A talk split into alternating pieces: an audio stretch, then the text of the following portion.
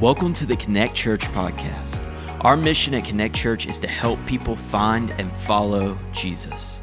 For more information on who we are and how we're doing just that, visit myconnectchurch.cc. Now, let's jump into this week's message from Pastor Blaine. So, Proverbs chapter 4, I'm going to begin reading in verse 23. Keep your heart with all vigilance Another translation says, guard your heart with all diligence. We'll explain that in a moment. We've talked about this verse several times over the last few months. For from it flow the springs of life. Not flows, flow, singular, meaning that it is a single source, distributes a single thread throughout our life, and it culminates in many st- springs or streams of life. Put away from you crooked speech, put devious talk far from you. Let your eyes look directly forward and your gaze be straight before you. Ponder the path of your feet, then all your ways will be sure. Do not swerve to the right or to the left. Turn your foot away from evil. Well, the Old Testament alone uses the word heart 800 times.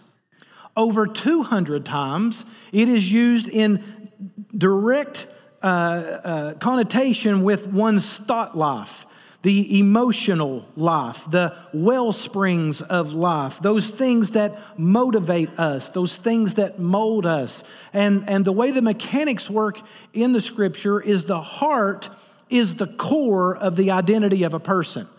Uh, so everything that we are and everything that we become flows first from there. And so the heart experiences, processes, throws it up to the mind, and that's where we decide life. So if we a lot of times we try to tackle the mind first without affecting the heart, and we can affect moments, but we cannot alter the course of our character apart from transforming our heart or having our heart transformed upon us. So, what is the heart? Well, later in the book, Solomon writes this in Proverbs 27 19. He says, As in water, we would say a mirror, face reflects face. So the heart of man reflects the man. You get it? When you look in the mirror, you see yourself. But if you really want to see yourself, look at your heart.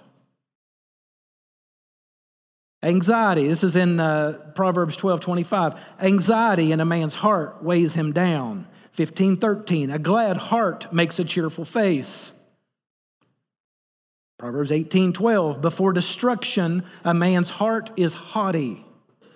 So, Proverbs touches a wide range of heart's condition, and it, it really goes into great detail about all of the facets of life stemming from the heart. You read about in, in 1410, a heart of bitterness, about a tranquil heart in 1430, about a sorrowful heart in 1513, an arrogant heart in 1605, intelligent heart in 1815, a proud heart in 2104, purity of heart in 2211. Are you, right, are you taking notes? I want you to go back and check this. Before you get a cupcake, you have to know all this. Over and over again, the, the whole Bible emphasizes how sin corrupts the human heart. Proverbs 6:14 talks about a perverted heart. A few verses later in 18 it says uh, that the heart a heart that devises wicked plans speaks of a crooked heart, a backslider in heart, 26, 23 talks about an evil heart. Proverbs 12, 20 reveals that deceit is in the heart of those who devise evil. And 26, 25 describes how the one who hates has abominations, guess where? In his heart. These things are not caused out here, these things are already in here. These realities are precisely why Solomon's asks this in Proverbs 20, verse 9 Who can say, I have made my heart pure, I am clean from my sin? And the answer is no one. Because you cannot make your heart pure, and you are not clean from your sin because of your changed behavior. We're not saved because we're good, and we're not saved because we're better. You know, there's a there's a, a really good, and I don't I don't mind it. I'm not anti it, but the the, the whole be kind kind of movement uh, is great. We should be kind, but kindness can last a moment.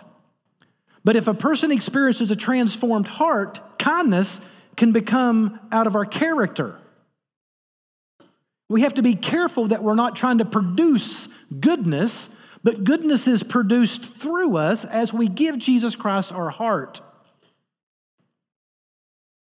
We often try to do better, be better, present better, manifest better, let people look at us and see the development that we are making, but that does not last and it cannot sustain.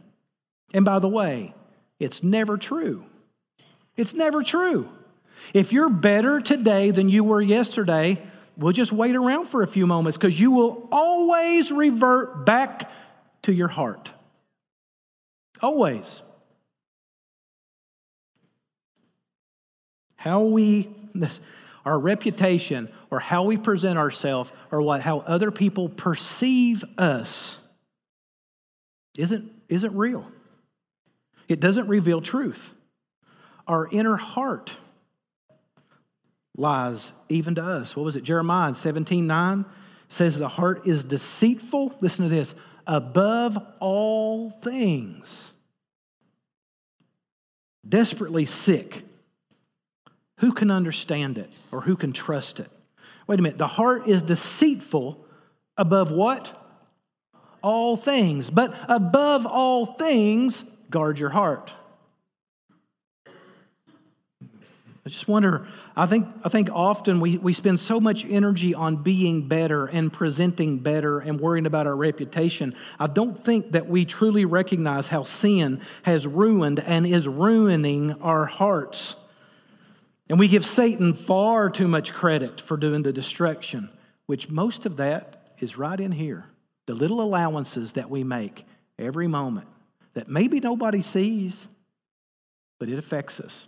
And we can pretend, but at the end of the day, the heart reflects the true identity.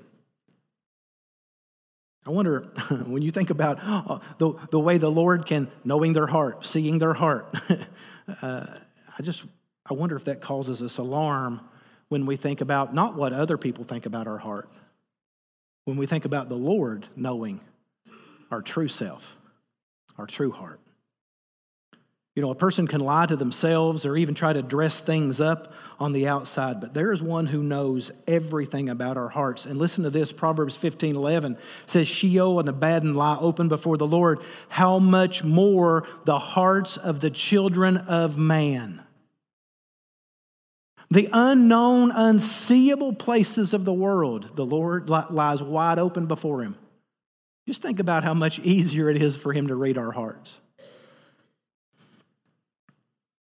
Proverbs 17:3 says, The crucible is for silver, the furnace is for gold, the Lord tests hearts.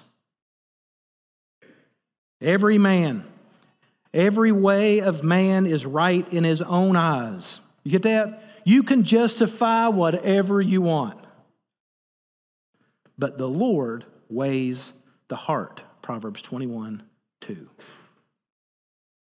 You see, what you think about what you do is completely irrelevant. You're not the judge. The way that you can justify the little things, the little indulgences, the little tolerances, the little acceptances of the things that don't really affect you like they affect everybody else, how you think they affect you, irrelevant. I'm not sure that we understand that the Lord desires to be at work in our lives. And when He is at work in our lives, He aims straight at the heart. And because of that, so does Satan. And often our own desires and our flesh fill our hearts to the very brim. And when we spend most of our days and most of our energies and most of our thoughts focused on the things of this world, it leaves very little room for the Lord to do his work in the source of all things. And that's where the transformation takes place. That's where the construction takes place of what God wants to do. Okay, back to Proverbs 4:23. Keep your heart diligently. Now listen, he does not call us there to change our hearts. Why? Because you can't change your heart. It's, that's, that's his construction in us. You're called to keep it, to guard it. to protect it. God changes it based on how you keep it. And yes, we are under construction, but we are responsible for every delay in that project. But God does the work. Ezekiel uh, 36 26 says, I will give you a new heart and a new spirit. I will put it within you, and I will remove the heart of stone from your flesh and give you a heart of flesh. It's a very important passage of scripture because what, what the Lord is, is saying through Ezekiel is that the, the course of nature, corruption of nature, our heart turns to stone. But what the Lord will do is He'll give you a new heart, a heart of flesh, a heart that's alive, a heart that's renewable. And this is the heart you are entrusted to keep with all diligence. now that you are subcontractors, our responsibility is to keep the heart clean, pure, holy, exposed to right things, and nourished with transforming truth. You know, God made us fearfully and, and, wonderfully made, and of course, I'm not speaking of the of the, the organ inside of us that, that pumps blood. But God has made us to where we cannot think two things at one time. Some of you will debate that, but you cannot think two things at one time. So, how do you keep from thinking what is wrong? Now, I'm going to make this really simple. It is super, super simple. How do you keep from avoiding thinking what is wrong? Have you, have, maybe probably just me. I'm, I'm sure that it's just me. But have you ever caught yourself thinking about something that you knew you shouldn't be thinking about, but you cannot stop thinking about it? and you start thinking about something else, and before very long, you end up thinking about that again? Well, here's the easy answer. And, it, and it's so hard. So, how can you avoid thinking negatively? you can't think two things simultaneously. So, instead of thinking about something wrong, what is it?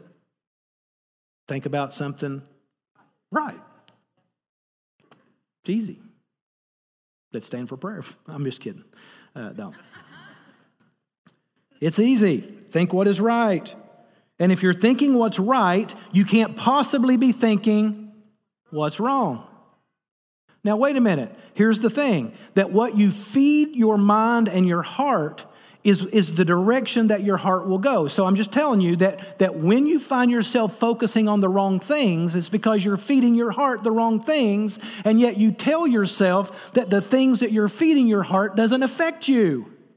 But we're eat up with anxiety and worry and fear and disappointment and frustration and addictions and rebellion and all sorts of things. And we wonder, why can't I turn off my mind? Because you're not turning off that source that's feeding that, that way of thinking.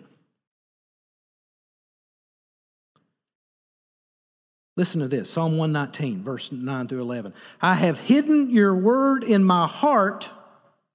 Where? What did I, what did I put in my heart?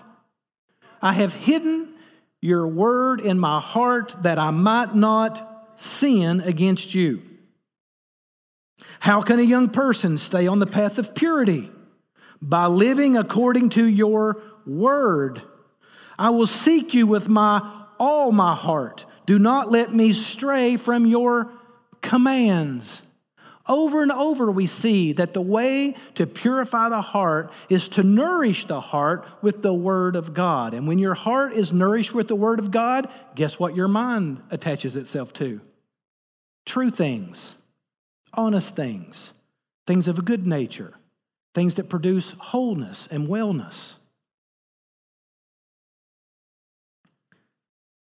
Hebrews chapter 4 verse 12 the word of god is quick and powerful and sharper than a two-edged sword. See hebrews hebrews tells us that that the word of god cuts both ways. It cleans and it protects.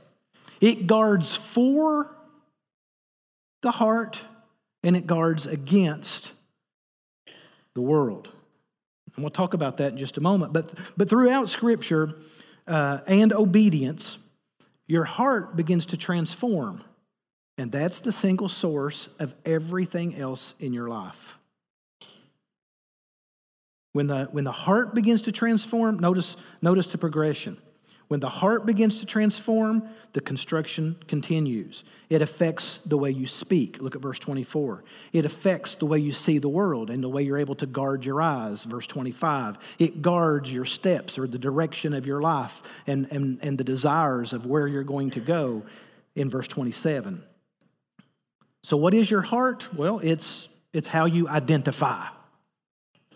Cut and dry. Your heart is where you identify. It's where it's the summation of who you are. Your identity and what you tell yourself about yourself is everything. And we'll be really seeing that truth lived out in our culture today, are we not? So if you want to know what's in your heart, just listen to what you say. Just listen to what you say. Now listen, this is this is hard hitting, okay? I want you to listen to me with grace. And I know that everybody, okay, listen for the person sitting beside you because I know that probably all of us are the exception to these rules. When you dwell and your, and your, and your, uh, your words speak the things of the world, uh, just know if you want to know what's in your heart, just listen to what escapes your lips. What are you talking about? What are you focused on? What are you rallying around? What are you worried about? These are the things you're feeding yourself. What are you complaining on? What are you grumbling over? What, what's wrong with the world around you? These are the things that you, and listen, it's easy to complain about every facet of life, especially right now. But if you, but if your lips, if that's all that's coming out, then that's all you're feeding yourself. If you feed yourself God's word, it'll change what you want to talk about. It'll change what you want to look at. It'll change where you want to walk to. It'll change every relationship in your life. It'll change your heart. It'll change your mind. It'll change your behavior. Focused on the Word of God. So Jesus said in Matthew 12 34, out of the abundance of the heart, the mouth speaks. Right? So if, if, I go, if I go to a well and I drop a bucket down in the well, what's in the well is, is most easily identified how?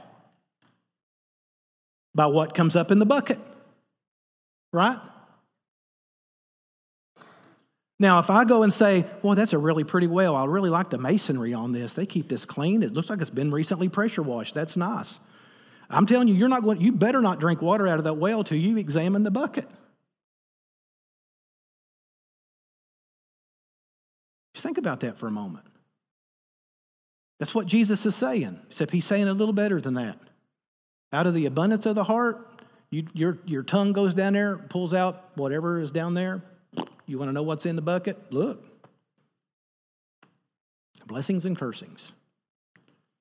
When your heart is pure, your mind is clear, then you can see with God's eyes, you can hear with his ears, you can touch with his hands, and you can love with his love. But when you are when you're divided in your heart, when you are lying, when you are hiding, when you are pretending, then, then scripture says you're going to be unstable in every way. Because everything flows from the heart, and that's positive. That's positive. If your heart is right. But everything flows from the heart. Now, listen, I don't, I don't mean, I'm just not directed to any one of us.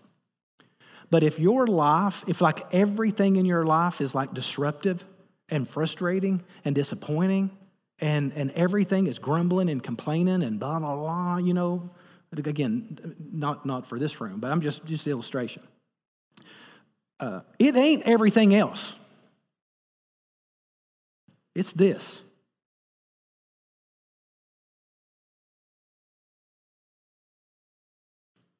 You can fake it sometimes, but sometimes it cannot be fake. You can even fake yourself out, but you cannot fake it in the kingdom. Because when you walk into the kingdom, everything you faked is going to be burned up, and all you're going to have left is that heart. Look back at verse 23.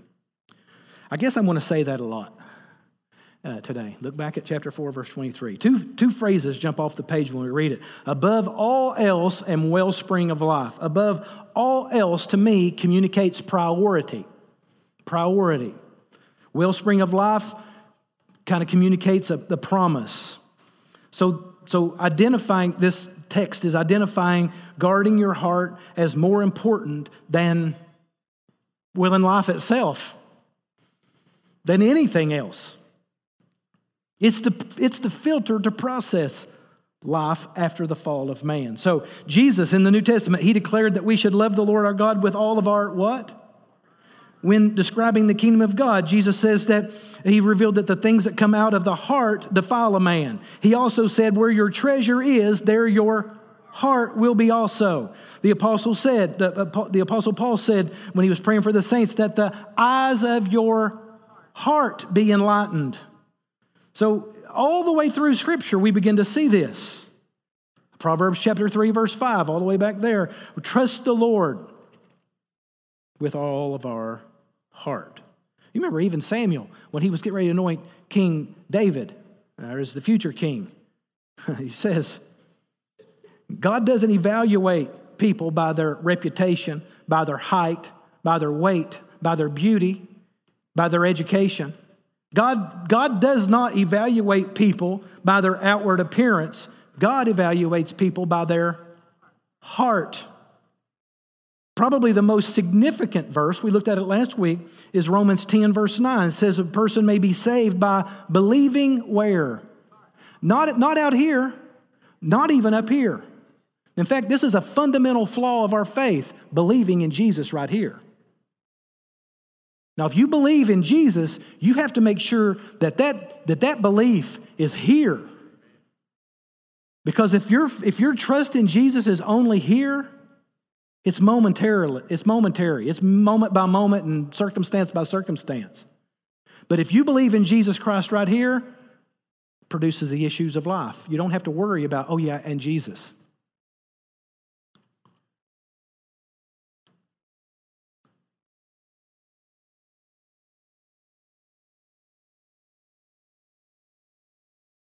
The heart is ground zero of God's construction of us.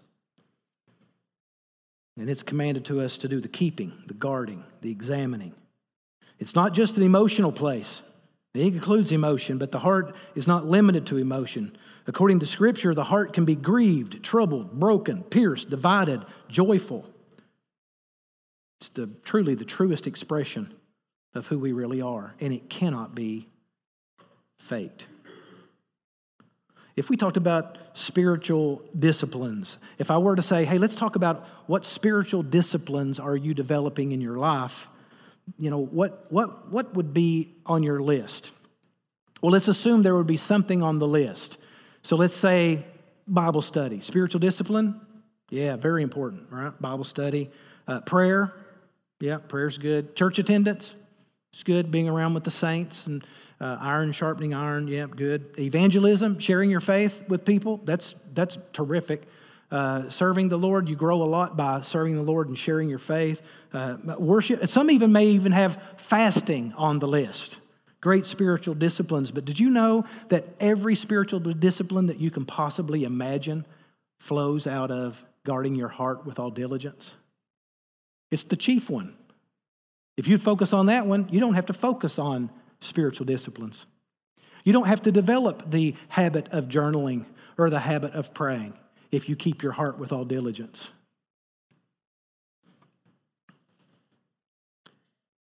There's uh, two words that, that work together in this verse. The first one is natser, uh, which is the translated keep, guard, uh, in different translations. It means, it actually means to protect, okay? So keep your heart with all michmar. That's a, a very interesting word that is translated diligence, vigilance, but it means to watch after.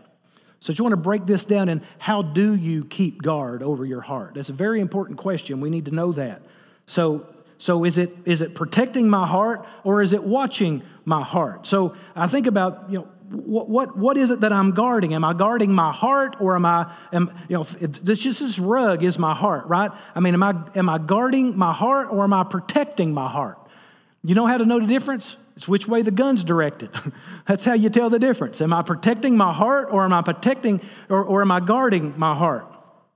So, you know, and, and, and I think that it includes both of those things because, because Solomon uses both of these things Ephesians chapter 5, verse 15 says, Look carefully then how you walk, not as unwise, but as wise. Look carefully.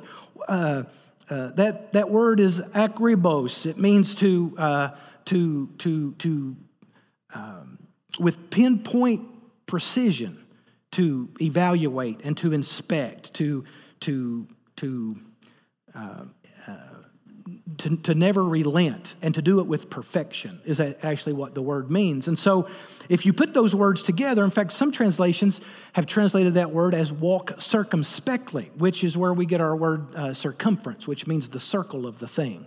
So, what, what Paul is saying is what Solomon already said when it comes to your heart. I'm not going to be able to do that up here to, to, to uh, demonstrate it. But if your heart is right in the center of this thing, to walk circumspectly around it is not to do this, it's, it's to be constantly revolving. And now I'm guarding against the world. And now I'm protecting my heart. And I'm looking over here. And I'm, I'm being able to look through the heart to see what is warring against my heart. And I'm constantly moving, inspecting my heart and guarding against the world. And that's what it looks like to keep your heart with all diligence, is to constantly be protecting your heart. Listen, protecting your heart is a whole lot more than just saying no to sin. Protecting your heart is nourishing it, keeping it nourished in the Word of God. Now, just picture this your, your heart is a voracious, voracious eater, and you become what you eat, right? So, so sometimes, your, sometimes your children eat what they want, and sometimes they have to eat what they need to, to stay healthy. So when you when you prepare a, a, a, meal for your child, sometimes you know it's it's fun to eat. Sometimes it's you know take four more bites of this. I, I guess parents still still do that. That's a bad illustration. But we must not only knock evil out of the heart's mouth, but we also must provide a better substitute. So we need to knock the evil out of our heart's mouth, but your heart also has to take in healthy nourishment. Both sides of that are equally true. Because when our heart is strong, then we're able to resist the temptations that honestly most Christians trip up with things that Christians shouldn't trip up with. Struggle with things that if your heart were stronger, you wouldn't trip over those things. I think Satan is always going to throw things that he knows what we're going to trip over. But man, I'm telling you, faith today, we're tripping over things we ought not be tripping over. Because we're not nourishing our heart. We might be avoiding the things of the world, but we're not putting on the things of God. And, and if I could just get really specific, watching things we ought not watch, listening to things we ought not listening, tolerating things we ought not be tolerating, and not sharing our faith the way we should and serving the way we should and, and cultivating a heart for the Lord. As long as we do the external things, we don't have to worry about the internal things, but the internal things are the things that transform us. In our progressive, permissive, tolerant, fearful world, we've come to just flat out ignore holiness.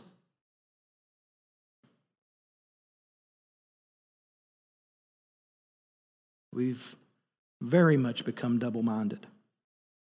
Listen, we value, we value faith and truth. I mean, with our lips, we value faith and truth. We say our faith is important to us, but, and we fill our hearts with trash. And we wonder why trash comes out in our life. And we say, well, does it really affect me? Well, John would, the Apostle John would say, you're a liar. Now, here's the, here's the bad thing we will not all agree on what is trash. Some people would say, well, I don't have a conviction about that. And other people would say, well, that's an absolute conviction about that. So let's just set all that aside and say, let's not argue over trash. Let's not argue over what is trash. Let's argue over what is Christ likeness. Because I can pretty much say we might not agree on, on what is trash, but we can agree on what is Jesus. When you start agreeing on what is trash, we're going to start getting divided. But when we agree on what is Jesus, we'll start looking more like him. Instead of asking the question, what can I do and get away with it? What is sin or not? We should be asking ourselves, what is holiness and what is not? Not, not what, is, what is right and what is wrong. That, those are the questions criminals ask. The question we should be asking is the difference between better and best. What will allow me to look the most like Jesus? Does this, does this replicate Christ in my life the most? I'm telling you, that is the discipleship question. What decision do I need to make in my life? Not what do I believe up here, but what decision do I need to make in my life so that I can look the most like Jesus as I possibly can? That's what it looks like to guard your heart with all diligence, to know what to put off and to know what to put on. Hebrews 12, 1 and 2 says, Therefore, since we have such a large cloud of witnesses surrounding us, let us lay aside every weight and the sin that so easily entangles us, and run with endurance the race that lies before us, keeping our eyes on Jesus, the source and perfecter of our faith. You know, if you go to a if you go to a, a freshwater spring and and you go to any of its tributaries or somewhere and you put poison in those tributaries, well, it will affect everything downstream. But if you put poison in the spring, it will affect everything downstream. And I think sometimes that's what we do as Christians. We allow poison in our hearts, and it affects every aspect of our lives.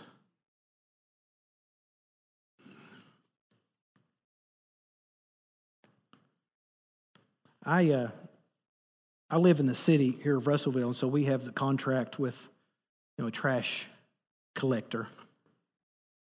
And, uh, and I take my trash out most nights. Sometimes I, sometimes, or sometimes I don't. Uh, somebody will beat me to it in my family. Uh, but when I take the trash out, I can tell you this: I have never, I have never spent one night setting watch over my trash.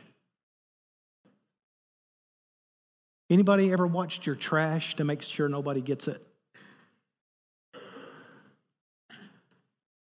I'll just check.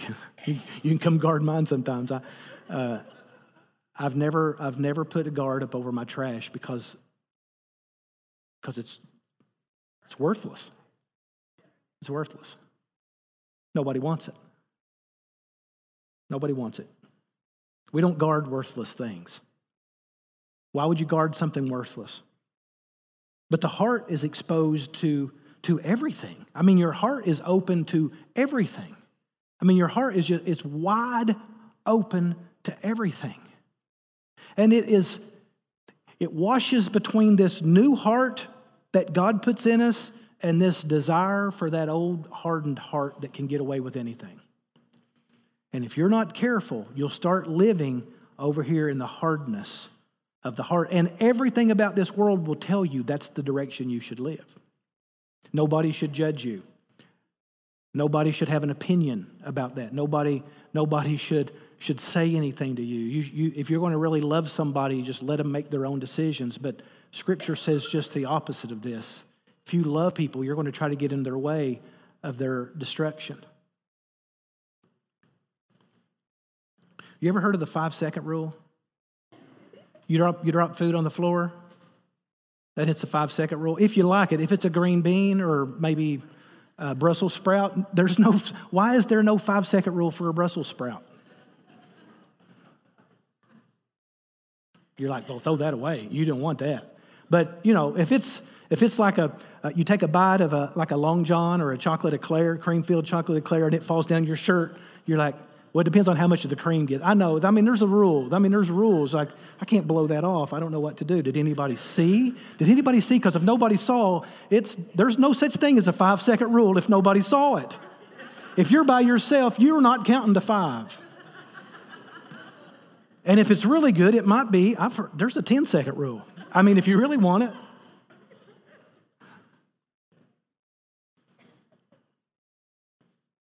If you're by yourself, you might even brush off coffee grounds if it falls into the into the garbage. I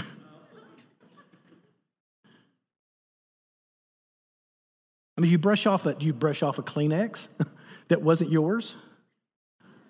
Uh, that's gross. Unless you're all by yourself and nobody saw.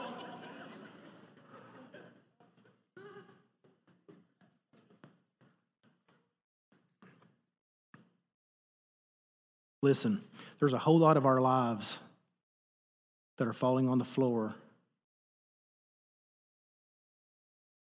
And we're just trying to blow it off. There's a lot of Christians that are just living on trash, keeping up appearances, but producing trash. At least they know they're producing trash. They, they know there's not healing, they know there's not freshness, they know they've not, they're not a, a freshwater spring. They know they're not life giving in their words. They know the things that they're watching on the computer or things they're looking at on their phone or things they're listening to. They know, we, people know, people know what you look at, what you think when people are walking by. People know how you judge your neighbors. People know, you know, you can fake me out, but I can tell you, you know, and what you don't know, God knows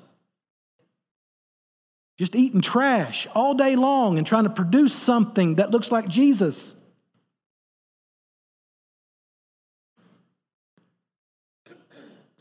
Our culture, our culture hasn't, it's never been easier to look like Jesus than it does, than it is right now. Because holiness has never been more obvious in this dark place that we live in. Our culture promotes tolerance over truth. There's Solomon reminds us that there is a right and a wrong, and there is a good and a bad, and there is a, a righteousness and an evil, and there is a better and best. And for the follower of Jesus, our heart must be a better or best. And the heart will always chase. You say, Well, I really don't want that kind of a relationship with Jesus. It's because you don't have one. Because I'm telling you that if you, your heart will chase what you feed it. If you begin to feed it Christ likeness, it will crave Christ likeness. If you say, I haven't really developed a conviction over that, well, it's because you're not developing a conviction over Jesus.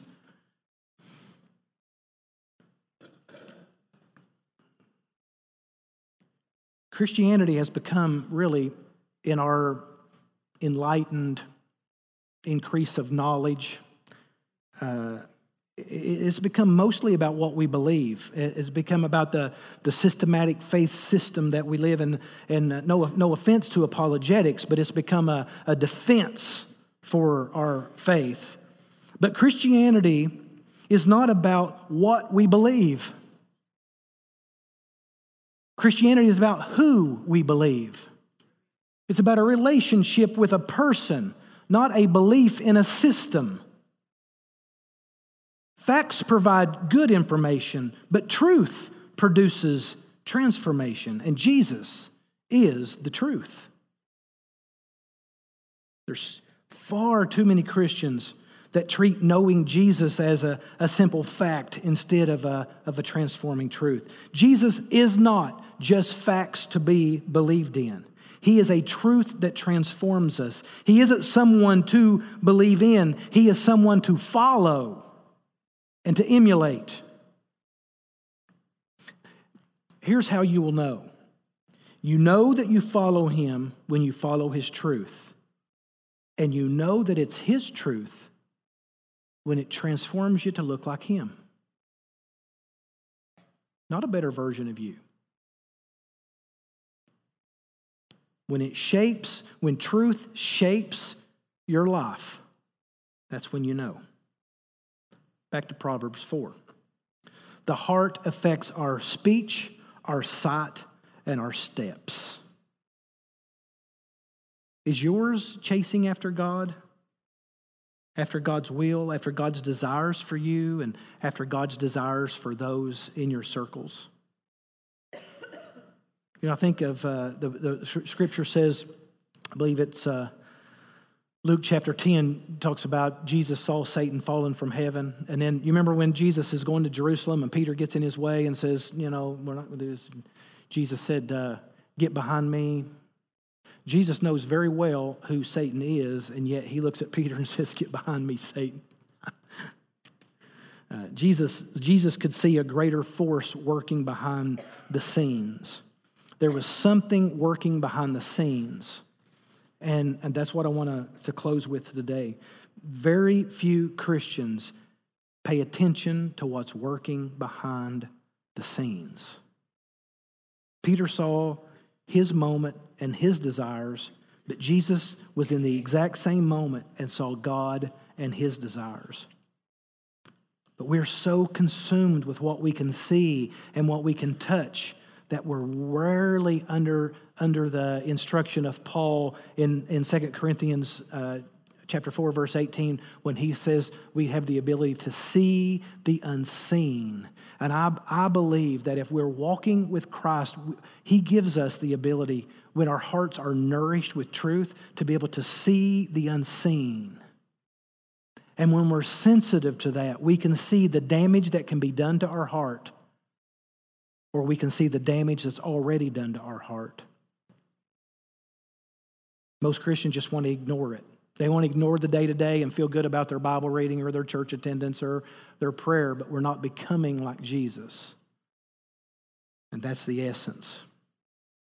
Or we wait, we wait until we have to, or wait until older enough, when we get old enough to not really enjoy life as much. I mean, I know that's the way young people think. Well, that's, I'll do that later. I'll, I'll become more mature spiritually when I become more mature, you know, and older and start getting things serious, and or wait till the bottom falls out of my life and then I'll get serious. Choosing to ignore the enemy, ignore the battle, will not make it go away. In fact, I would say this to us refusing to fight what I'm talking about isn't a choice that you make. It's disobedience. It's not a matter of, well, this is just for the spiritual elite. No, not, not guarding your heart is disobedience.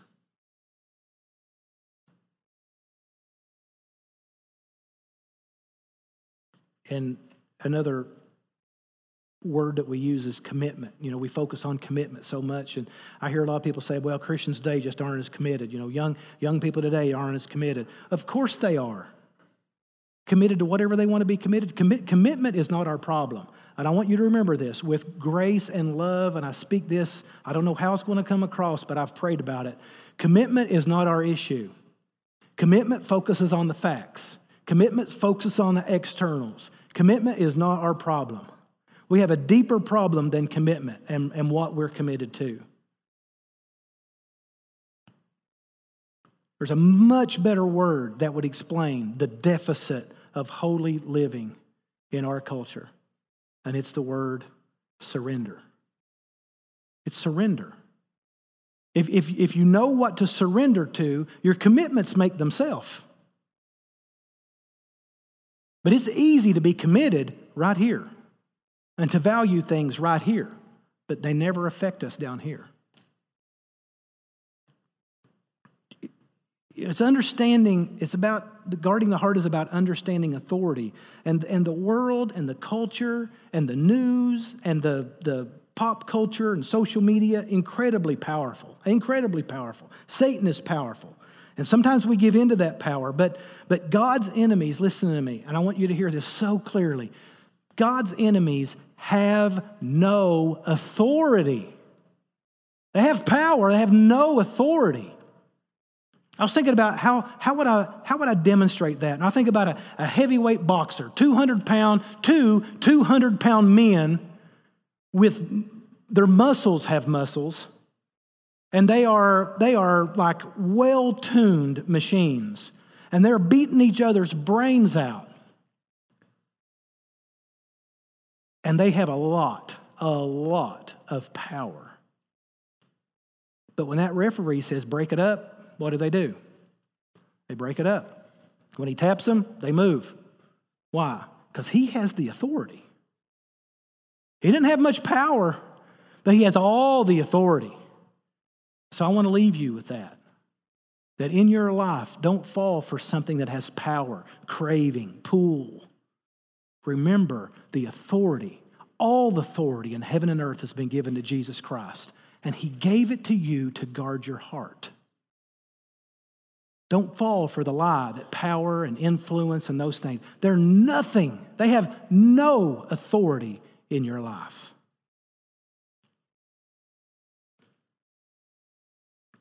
You may have made a commitment to that authority, but what we need to make is a surrender to it.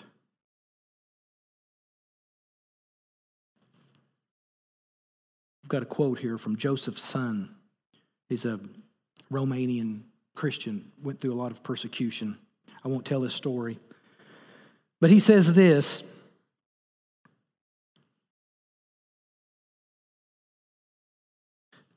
well, I'll just read it. Surrender is different. If someone holds a gun and asks you to lift your hands as a token of surrender, you don't tell that person what you're committed to. You simply surrender and you do what you've been told. We love commitment because with commitment, we're still in control. We control how we're going to be committed. But when you surrender, you forfeit your right to control. He says, but the key word of following Christ is surrender. We are called to be slaves. And the only way that we can do that is to guard our heart. We do the guarding, He will do the transforming. Let's pray together. I'm going to ask you to stand, if you will. Keep your heads down. Try to keep a still sense to the room.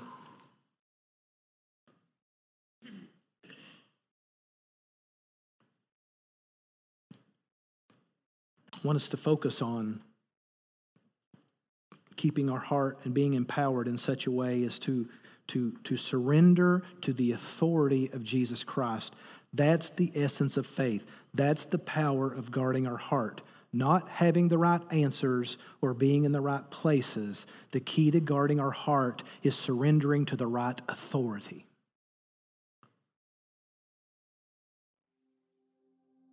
And if your life this morning is not surrendering, if it is not a surrendered life, then you're just going through the motions and trying to figure out why, why there's such upheaval in your life. And the upheaval isn't the problem, the upheaval is the symptom to the problem. Frustration and disappointment, disillusionment, dissatisfaction. All of these things are not the problem that you need to figure out and sort out. These things are a symptom that God gives to us because He loves us and wants us to surrender to His authority in our life. And when you do, then the issues of life will sort themselves out as Christ has lived through your life. I don't do this very often, but I want to do this today. I feel like the Lord is working.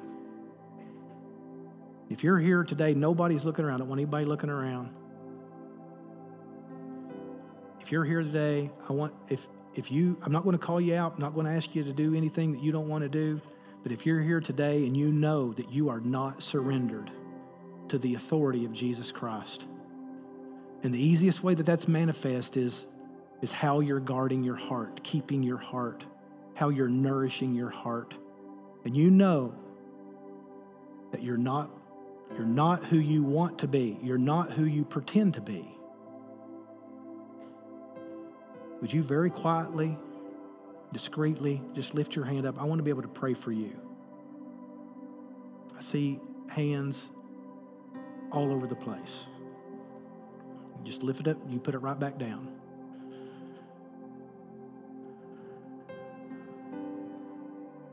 If you're, are you here today and maybe not a Christian at all? You've, you've never asked Jesus for his life?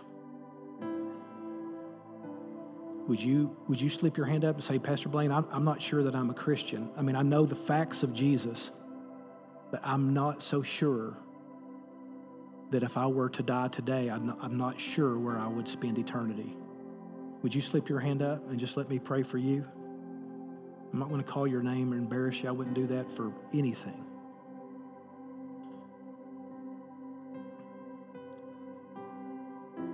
The answer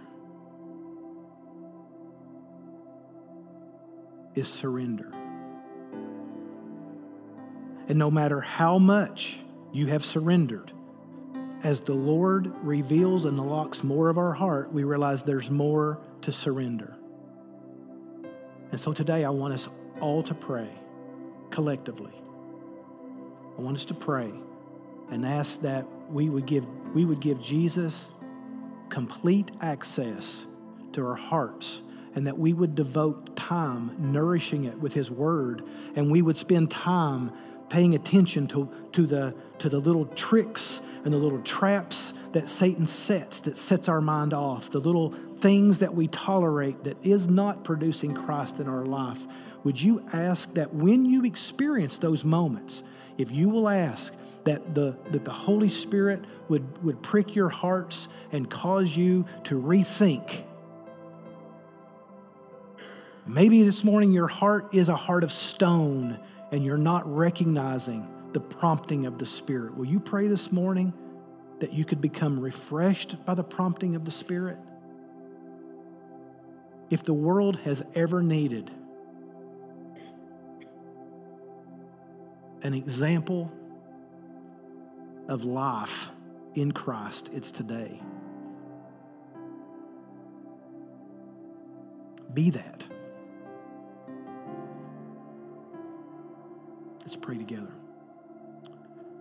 Father, this morning as we come to the end of our time together, I pray that you would continue to move and to speak. I pray that we would learn to walk circumspectly, carefully, with precision, to know that everything that we take into who we are is producing something else inside of us, intentionally, to make us more like Jesus or less like Jesus. Help us, Lord, not to be satisfied with anything artificial. Help us to recognize